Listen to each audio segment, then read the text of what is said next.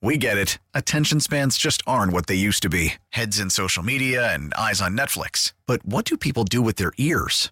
Well, for one, they're listening to audio. Americans spend 4.4 hours with audio every day. Oh, and you want the proof? Well, you just sat through this ad that's now approaching 30 seconds. What could you say to a potential customer in 30 seconds? Let Odyssey put together a media plan tailor made for your unique marketing needs. Advertise with Odyssey. Visit ads.odyssey.com.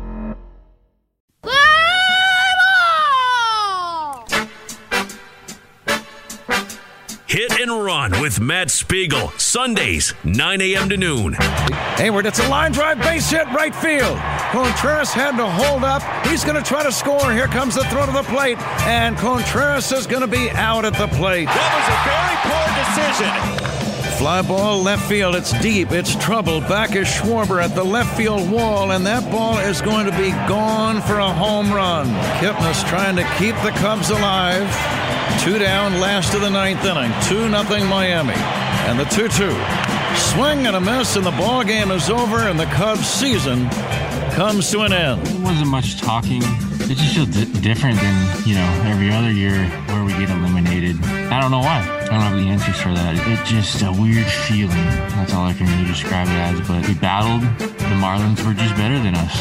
Tip your cap to them. Congratulations to them. It sucks, but here we are. We're here, which is great. That one is hit well to left field. Sean Murphy can watch it. And we got a brand new ball game. Two-run homer for the rookie catcher, Sean Murphy. From Foster. Way outside, ball four. Man, those last two pitches not anywhere close. The walk has tied the game. Oh. 3-1. Not close, ball four. He's walked in another run, and that's how the A's have gone ahead. Two outs in the ninth inning, and a two-ball, two-strike count. Hendricks trying to dig deep. Here's his 2-2. Mazara takes strike three called. We understand all hands on deck, but you cannot warm up your bullpen after the first bat. I mean, that, that instills no confidence throughout your lineup, throughout your pitching staff. This is a, a team that have scored so many runs. You can't say we're not going to score today. That's what it sounds like. We're not going to score today. It was just ugly. It was a disaster. It's time for Hit and Run with your host, Matt Spiegel. Good evening, everybody. Good morning, depending on where you are. It is Sunday morning. It is one final Sunday morning to talk baseball. It is not the evening at all. Man, it's just weird to be here, and I'm thrilled to be here for one more Sunday morning. I'd like to thank. Is it awkward to thank someone for getting um, the coronavirus? Yes, it, it probably is. So, I, I mean, it threw the the odd bad fortune of Cam Newton and the New England Patriots. Their game moved, then the Bears game moved, and that creates an opening here on Sunday morning. And I'm all too happy to step into the breach and talk baseball with you for one final time here in 2020. I want you to interact. I want you to call. I want you to text and be involved. And there are big, big topics understandably on the table. There's heavy stuff to discuss. There is the the potential impending exit of Theo Epstein after his 10-year run, which should not be a surprise to anyone, frankly. And we will discuss that, of course. There is what to do with the Cubs core, the offensive players, so many of whom become free agents after this next season. What are the problems with the offense? How do we shuffle and change things there and who will be in charge of doing it. There's all of that to discuss. There's there's there's Ricky Renteria's future on the south side and who will be the manager of this White Sox team moving forward. There are uh, several different potential free agents for both sides, but does anybody have money at all? In an industry that lost upwards of $3 billion this year, who among organizations will be willing to invest when it looks like limited capacity for next year and beyond? A ton of big questions to discuss, and we will talk about all of that. But also, at the top of the next hour, we're going to remind each other, we'll remind ourselves of some of the excellent things about 2020 baseball in this town because there were lots. There were lots. And I don't want the ugly exits on both sides of town to f- make us forget what was uh, uh, you know, some surprising joy. The fact that we had baseball at all we need to remember that we had that. And I've had a wonderful time talking about it with you, and I'm looking forward to doing it the rest of the morning. Peter Gammons, the legendary Hall of Fame baseball writer, will join us at 11 o'clock. At 10 o'clock, the 20 best things about the 2020 baseball season. But right now, let's dive in deep with the man I like to talk about the White Sox with more than anybody in this city and one of the great baseball minds in this city for decades and decades now. Steve Stone joins us now on the Al Piemonte Ford hotline. Al Piemonte Ford is in Melrose Park. Good morning, Stony. Thank you for uh, one final visit for this baseball season with me, at least. How are you? Yeah, I'm good, Matt. How are you? I'm good. Uh, I'm good. It's a it's a beautiful and, and brisk morning, and I'm looking forward to playoff games this week. I think it's two on Monday, and then four on Tuesday, four on Wednesday, and uh, and onward from there as the postseason rolls on with with no off days. Um, let me ask you first about the White Sox season in perspective. What will you look back on most memorably uh, uh, from from the entire year, not just the three game playoffs, which which we'll talk about, but when you look back on this year, what do you think is going to come to mind most memorably, Steve? Well, I think number one, there's only three teams in the American League with uh, with better records than the White Sox had. I think that was that was certainly something that uh, they can hang their hat on. That's something to be proud of. Two I, I think that they saw a lot of their youngsters uh, come to the major leagues. Some of them for the first time. Uh, some of them were young. They weren't rookies. They weren't veterans. They were they were young players who had some experience. I think you saw them take the next step forward. I, I think first of all, um, for the entirety of baseball, you have to congratulate the teams that made the playoffs and all the teams that made it through. I mean, they were some extraordinary situations. I think one of the great stories is uh, is the Miami Ball Club and what they went through with COVID and the fact that they were pulling players from uh, everybody's waiver wire just to get enough guys to go on the field. I think when you take a look at this season, you'll realize how difficult it is for a lot of players. I mean, we'll never know the true effect of COVID on Moncada. I mean, that was a Moncada not playing like he did last year was a very big loss for the White Sox this year. Mm. Um, Mazara uh, just wasn't the same all year. There were a lot of guys maybe affected by it. We don't know exactly who they were. We don't know when they had it. Uh, some of the guys might have even had it before they ever came to camp and got together. We don't really know that, but it was an extraordinary season. I, I liked I like the fact that Giolito could follow up a breakout year with essentially another breakout year. I like the fact that he established himself as uh, as uh, a veteran presence, a guy that you can count on to win some big games at the top for you. So there were a lot of positives in this season. Uh, there were guys we saw we never thought we would saw. Let's see, uh, Garrett Crochet was one of those guys. We probably never see him. I'm not sure if we see Foster um, except for what happened this year. So uh, Heuer was another guy that showed, you know, he can he can really get it done. He's he's a back end of the bullpen possibility. Um, so we saw a lot of things that were good. Uh, we'll take away a lot of uh, experiences from this year. A lot of guys got a chance to see Major League Baseball for the first time that would have never gotten a chance to see it. And we saw the development, the continued development of of uh, Tim Anderson. I mean, he followed up what some people thought was a fluke with another fine season, a season that saw him contending for the MVP down maybe to the last 10 days when I think Jose probably took it away. And the season of Jose Abreu was magnificent. I, I think that people that know Jose weren't surprised at what he did. I think what they were surprised at was the improvement in his defense. It was really good this year he was diving all over the field. I thought mm-hmm. that was a, a wonderful situation for him. Uh, agree on, on, on all of that. I, I heard you on the score uh, the beginning of last week, Stony, detailing how you'd go about a bullpen game for Game Three of the mm-hmm. playoffs for the White Sox and kind of mapping it out and then you know we we have to deal with the national broadcasters. It's a it's a crime at the end of every baseball season. We say goodbye to our fabulous local broadcasts that we develop these relationships with, and then we have to listen to some guys, and frankly, some of them are out of town stupid during the course of a game, and they just they just don't know the context of everything that they're watching. It's not even necessarily their fault. But so the bullpen game happens in a crazy way. I've had a few chances to talk about how I thought it played out. How did you think mm-hmm. the team? How did you think the team and the staff handled that bullpen game? Uh, I would have never, I, I would never um, second guess it if I hadn't have laid it out to my thought process earlier.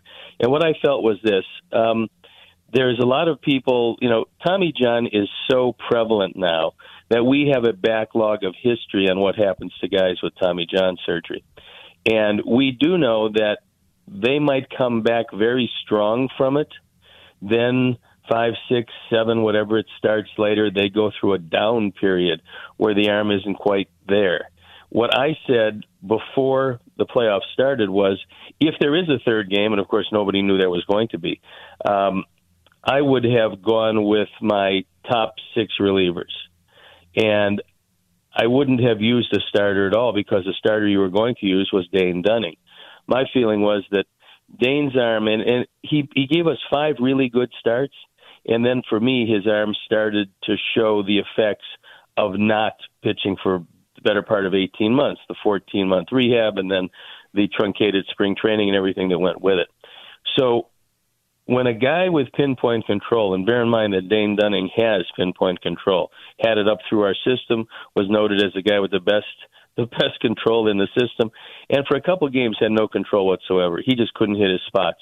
That showed me that the arm was losing arm strength with with every start, with every inning, with every pitch, and he accomplished what he wanted to accomplish. He showed that he could beat uh, major league teams. He could throw very well, and he could maintain his control. Then he started to lose it he wouldn't be the guy that I started. And the reason is that if I wanted, just as a as, as a as a choice, if I wanted to start with Crochet, I would have given him the proper amount of warm up.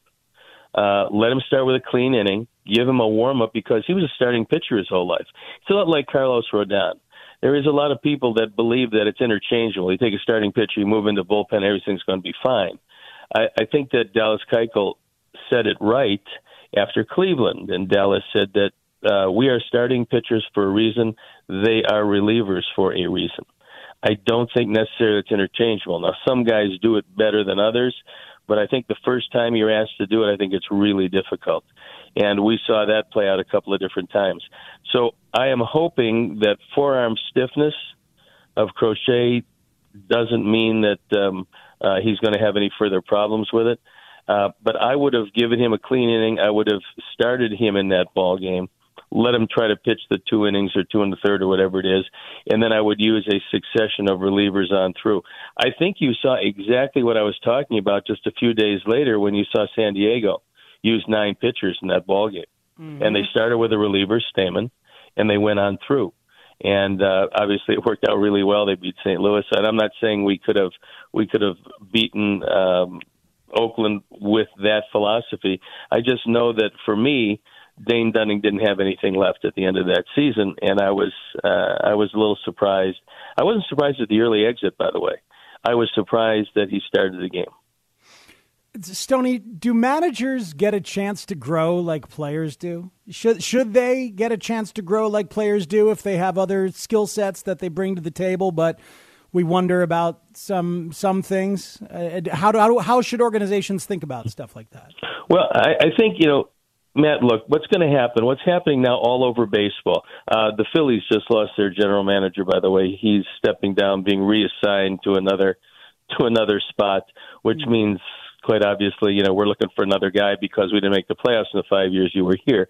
Uh, but uh, that's them, and, and that's not the only one that's going to go down because every every team is evaluating all of their personnel, um, their personnel on the field, their personnel in the dugout, their personnel in the front office. Everybody gets evaluated after a season when you do a breakdown of the season, what went right, what went wrong.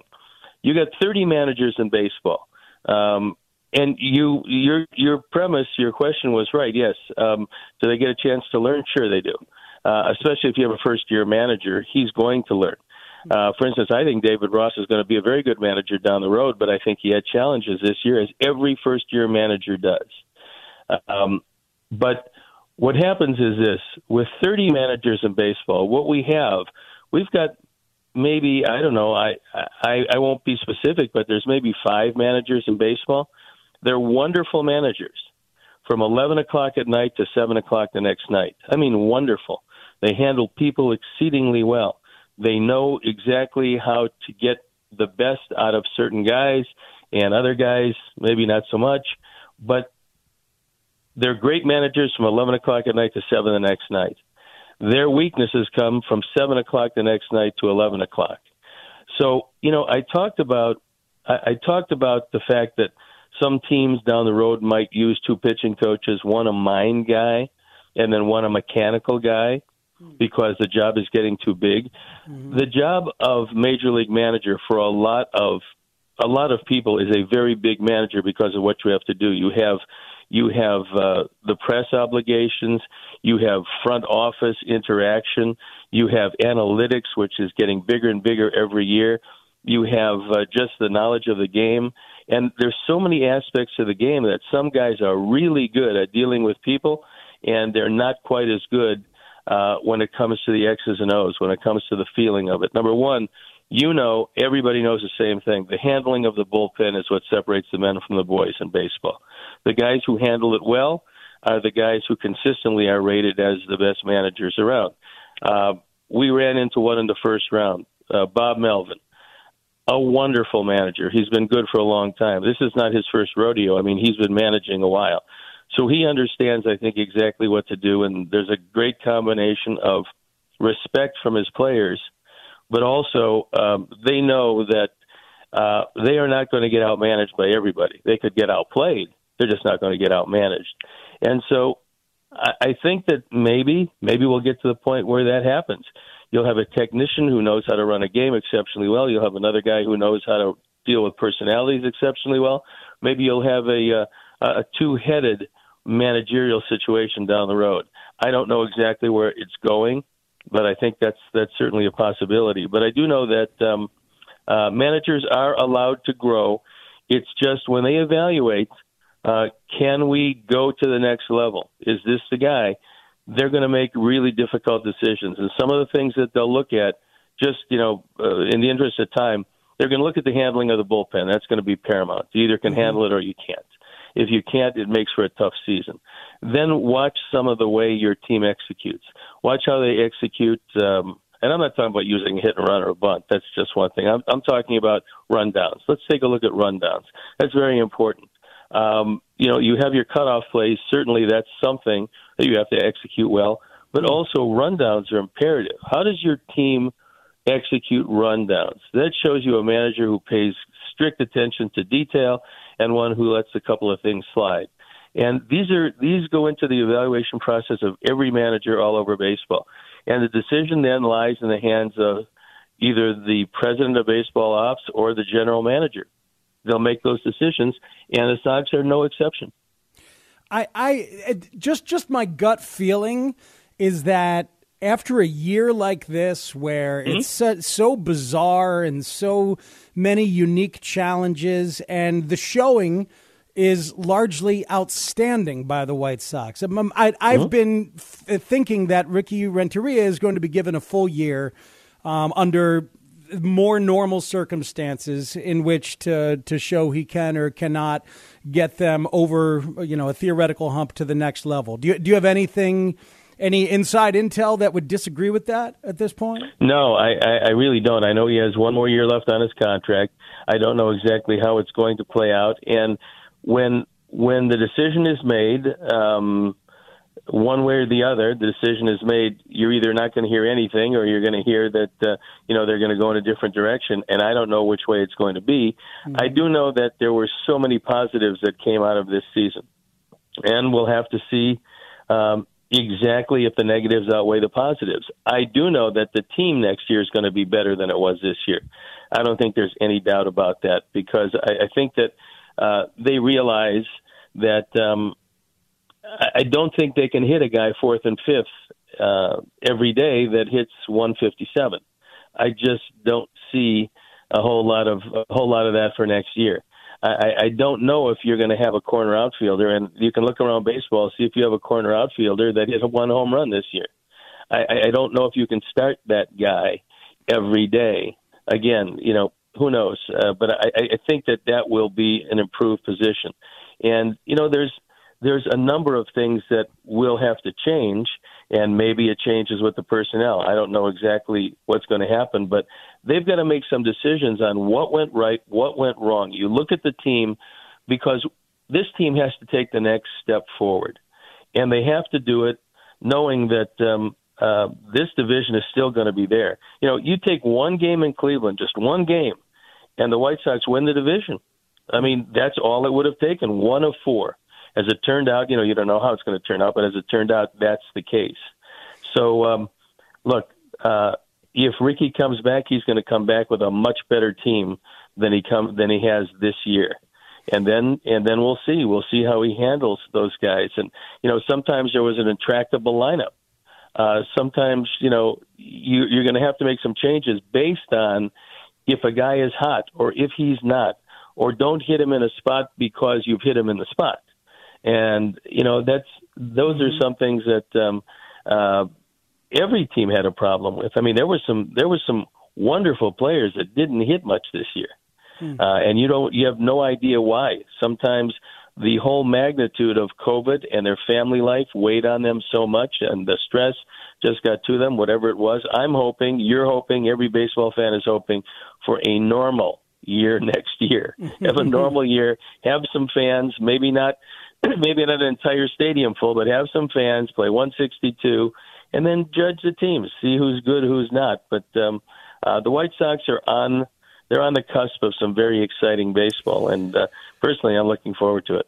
Yeah, a few experiments for going into the season worked, and some did not. You referenced a couple, and, and I think some of them will be easy to get away from and and and and move on uh, contractually. Uh, I wonder about this because I, I didn't mind them standing pat at the deadline and not adding a veteran starter. Maybe I was wrong, but looking ahead to the future, do you go in with Cease, Dunning, Kopech as your three, four, five in whatever order next year, or do you need to add a veteran starter to take the pressure off those kids a bit? Well, look, I, I think that um, Rick Hahn and Kenny Williams are sitting and looking right now who's available, um, who's available as one a free agent, who is available as two we can make a deal for.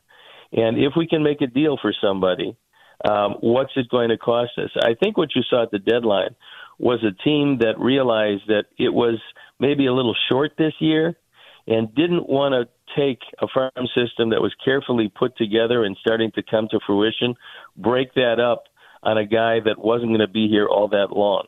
I mean, the asking price for guys got absolutely ridiculous. Um, uh, Clevinger, and look what look what happened. San Diego made it despite the fact that they trade six guys for Clevinger, and he can't pitch hardly at all for them because he hurts his arm. That's the gamble you take, and I don't think that uh, that Rick and Kenny were willing to trade two or three, maybe four pieces of their farm system, guys that they had slowly brought along, got from other places mostly, or young players that they developed and then traded him for, let's say, Lance Lynn. I mean, when when Clevinger was traded, the price for Lance Lynn became extraordinary. Everybody mm-hmm. says he would have been great because he throws very well against Oakland. Yeah, very well, very well could have been.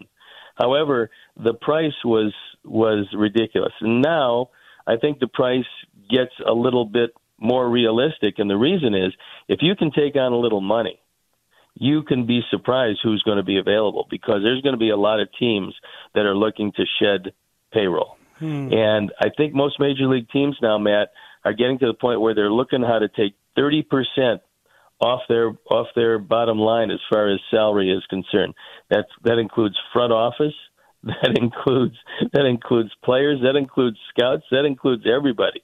Take 30% off what their expenditures were because looking ahead, you'd like to say that the future is bright. I think the future is bright for baseball. I think it's going to be very uncertain going into this next season, and I know teams are preparing for it. When you see the St. Louis Cardinals start to divest themselves of scouting people and front office people and a number of other things, the way they've built their organization over the years, you know that there's going to be a ripple effect on just about every team out there. And so, yeah, I mean, for free agents, uh, I think the big money days for free agents, and I'm talking about you know the Machado contracts, the uh, the Harper contracts. I don't think they're going to see too many of them. and you're going to see a lot of guys signing those one year contracts. Uh, a contract like Gurriel signed.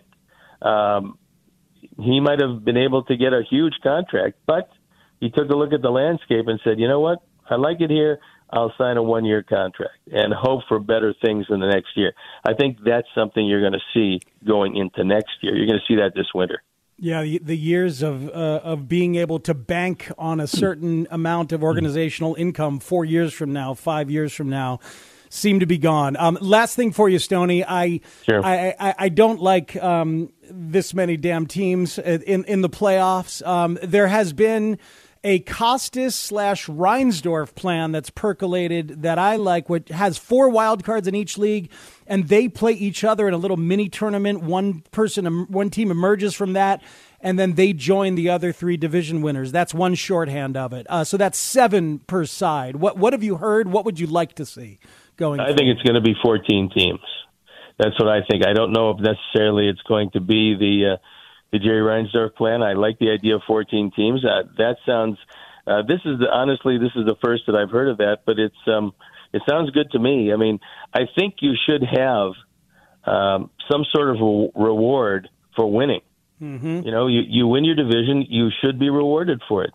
Uh, I think one of the things to bear in mind and bear this in mind is um, eventually they're going to try to set up to have a uh, to have a system that's going to allow for two more expansion teams. They're going they're going to get to 32 teams. You're going to see 16 in each league. And when that happens, you're going to see four four team divisions. And you're going to see in my estimation geographical realignment. So you're going to keep the travel down. That's number 1, number 2, uh, with four team divisions instead of five, you're going to make it a little easier to win the division. Then they'll work that out. But in the meantime, as they're waiting for expansion, and the reason I say there's going to be expansion sooner than they wanted is that you mentioned how much baseball lost last year in revenues. Hmm. Baseball realizes that if you do expand, it's anywhere from from two and a half billion to three billion dollars for expansion fees uh, combined with the two expansion teams, which means that let's let's call it just for sake of uh, round numbers, let's call it three billion dollars. Thirty teams, it's a hundred million per team. That goes a long way to getting them back whole to where they were through all of these financial downturns. And I think that's why it's going to happen sooner rather than later. So when that happens, the face of baseball is going to change. But in lieu of that, um, 14 teams seems to me about the, the proper thing. That way, the teams that win their division, they get a bonus. They don't play in that first round as the wild card, have their whatever it is they're going to have, you know, have their uh, their playoff, and uh, you emerge from that, and uh, you know, you go on and you play the division winners. At least that really puts that that emphasis on winning the division. Then we'll see some teams really bear down toward the end. I, I think 16 teams was nice for this year. I think it's a little unwieldy overall. It rewards some teams that are under 500. I don't think baseball really wants to see that again, and uh, and so we'll see how it plays out. Stony, um, thank you so much for the time today. Uh, was a blast to hear you and Jason all year long, and and looking forward to uh, to more of it in what should be an exciting White Sox future for the next four, five, six years. I don't know. Should be a pretty cool window. I think it's going to be. I, I think it's going to be really good times ahead for the Sox, and uh, we look forward to it. Jason and I both had just a wonderful time this year. It was it was an interesting year of baseball, and uh, it was one of those things that I hope we're able to talk to people down the road about, but never have to repeat. I'm with you. Absolutely. All right, man. Have a great day. Thanks, Steve. Okay, man. Take care. Bye. You got it. That's Steve Stone joining us right here on 670 The Score. Let us never repeat this. All right. A lot to chew on for you White Sox fans. We are open for calls and interaction all morning long. This is Hit and Run. Bears pregame starts at noon today. I'm Matt Spiegel. I'm here with you until noon. Peter Gammons later on. Lots of Cubs topics later on. But if you're a Sox fan and want to react to that, do it now at 312 644 6767. That's the number with which to both call and text in to 670 the score. Hit and Run Sunday mornings 9 a.m. to noon on 670 The Score and 670thescore.com. Chicago's sports station.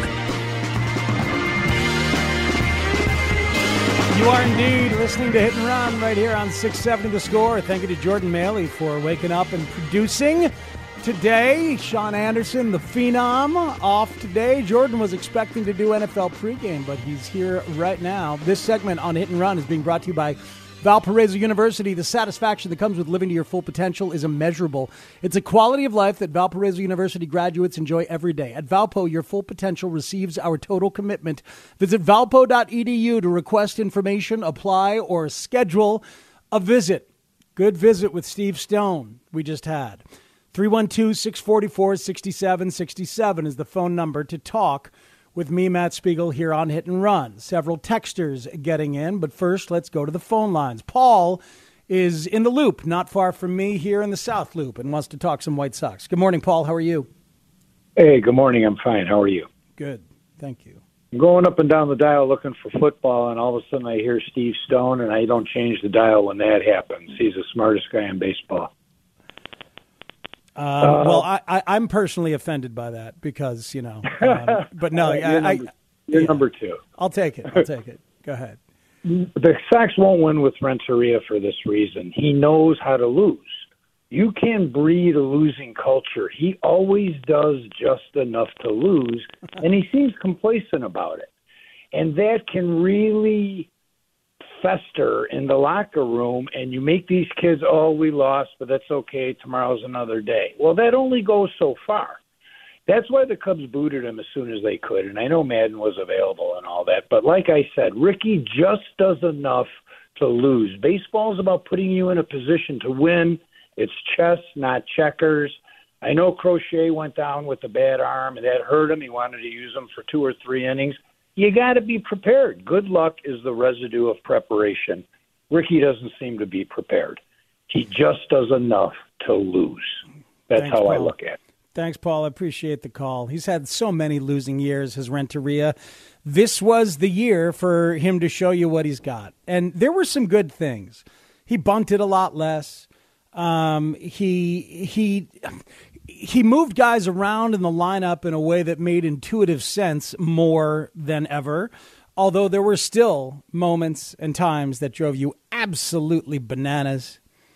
And Stoney alluded to one Encarnacion hitting four or five all year long when it was incredibly clear that he could not get around on a fastball.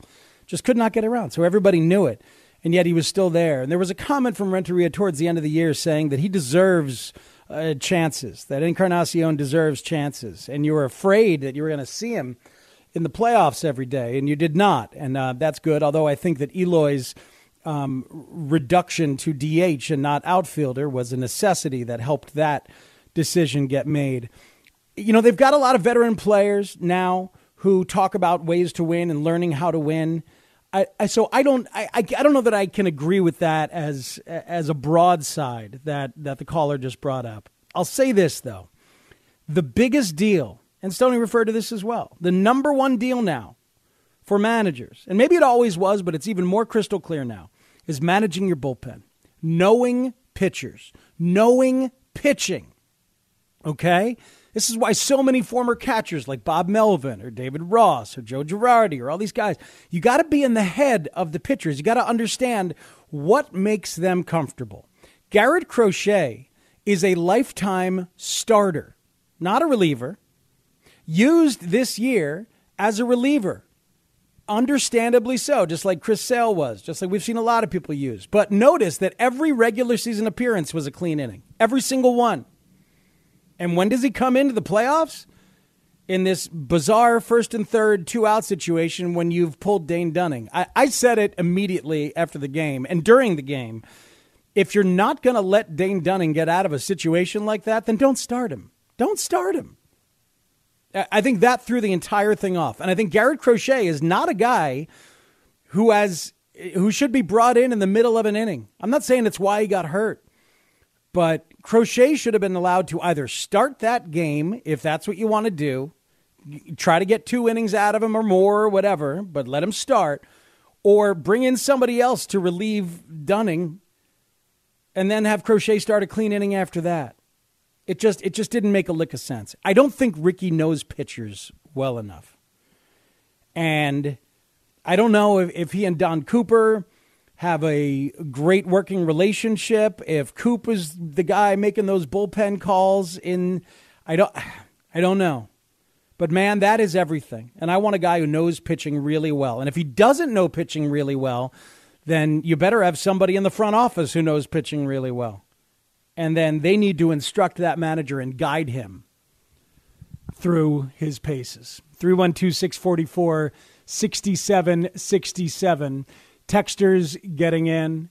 Uh, Ricky seems like a nice guy, but from a managerial perspective, I say good riddance. There's a, there's a lot of people. There's a lot of people out there. I've, I've heard from that.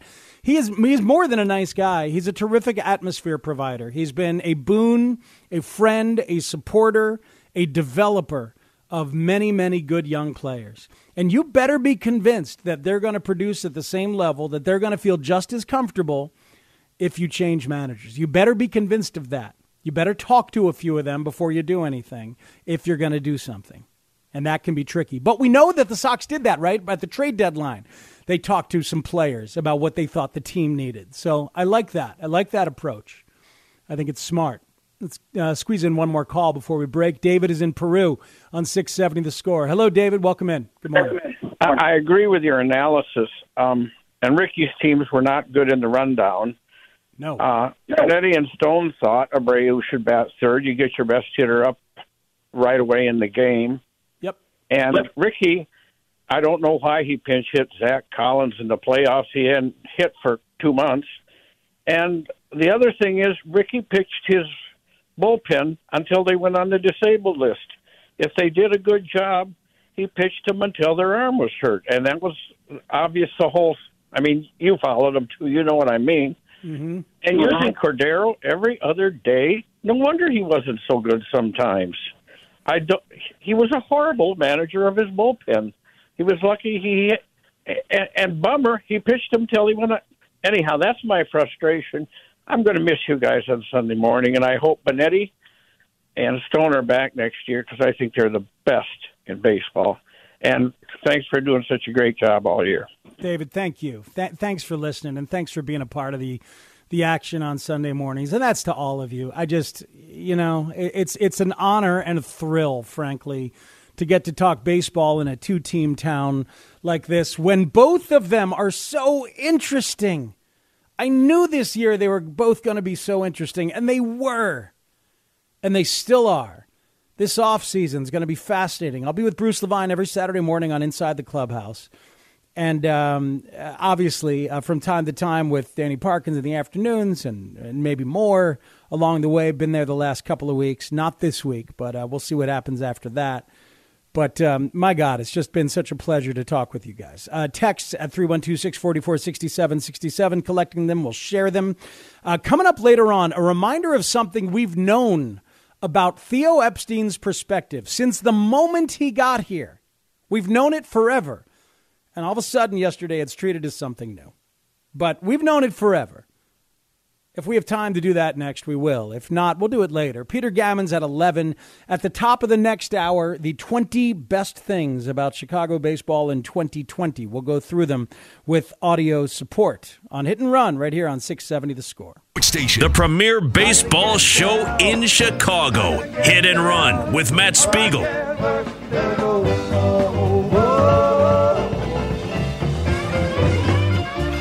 Back in on 670 The Score. Hope everyone's good on a Sunday morning. So the news broke yesterday. Uh, was it news? I'm sure was treated as news that uh, Theo Epstein has one year to go on his contract, and that he and Tom Ricketts are going to talk about his future this week. Is, is that news?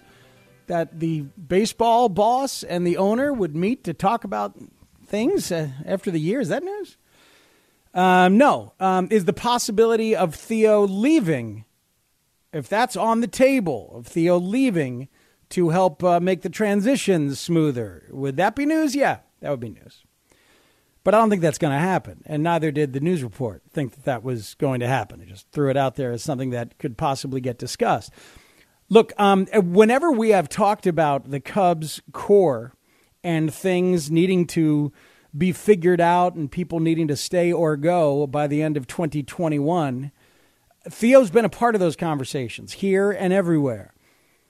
And the only thing that has changed is what what I think he wants to leave this team as when he is done. And I say that in this way. I kind of had an image for a while of them just burning everything they could through 2021, going for as many shots as they could, and then leaving with the team in kind of mm, roster trouble or that kind of thing. But I think it's clear that what Tom Ricketts wants is the team to be competitive for years to come, wants it to stay competitive. He has said as much. He disagreed with the idea of a winning window, that he, he thinks the team should be competitive every year. And that's what he wants, and that's what he needs from a business perspective, and that's his goal. And some organizations can do it. Some organizations can be very smart, frugal when they need to be, rebuild or restock, I should say, on the fly and get it done. That's why this offseason is going to be so fascinating because that's clearly the goal, not to fall off the table into the abyss the way that the uh, the Phillies did after the Rollins and Ryan Howard years, then had to build it back up. I want to take you back though to Theo Epstein's opening press conference here in Chicago. The question was asked by our David Schuster. Hi, Shu. Good morning, Shu. Hope you're good at the time. Um, hope you're good now, but he was our David Schuster at the time. But anyway, he was he asked him about you know how long might he want to stay. This is this is 2011, the, right? It's the winter or the late fall of 2011 after Theo was seen on Yom Kippur in the Starbucks.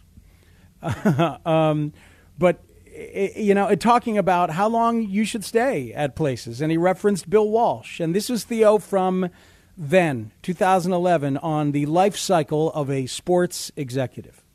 You know, I mentioned it uh, in the article this morning, and I, I cited Bill Walsh, who um, is you know widely respected. And he had this theory, and others have had the same theory that uh, after about 10 years in sports, uh, it reaches a time where you kind of need a new vision for the organization, and where a coach or an executive maybe needs a new a new challenge, a new landscape to to apply his own his own principles. So.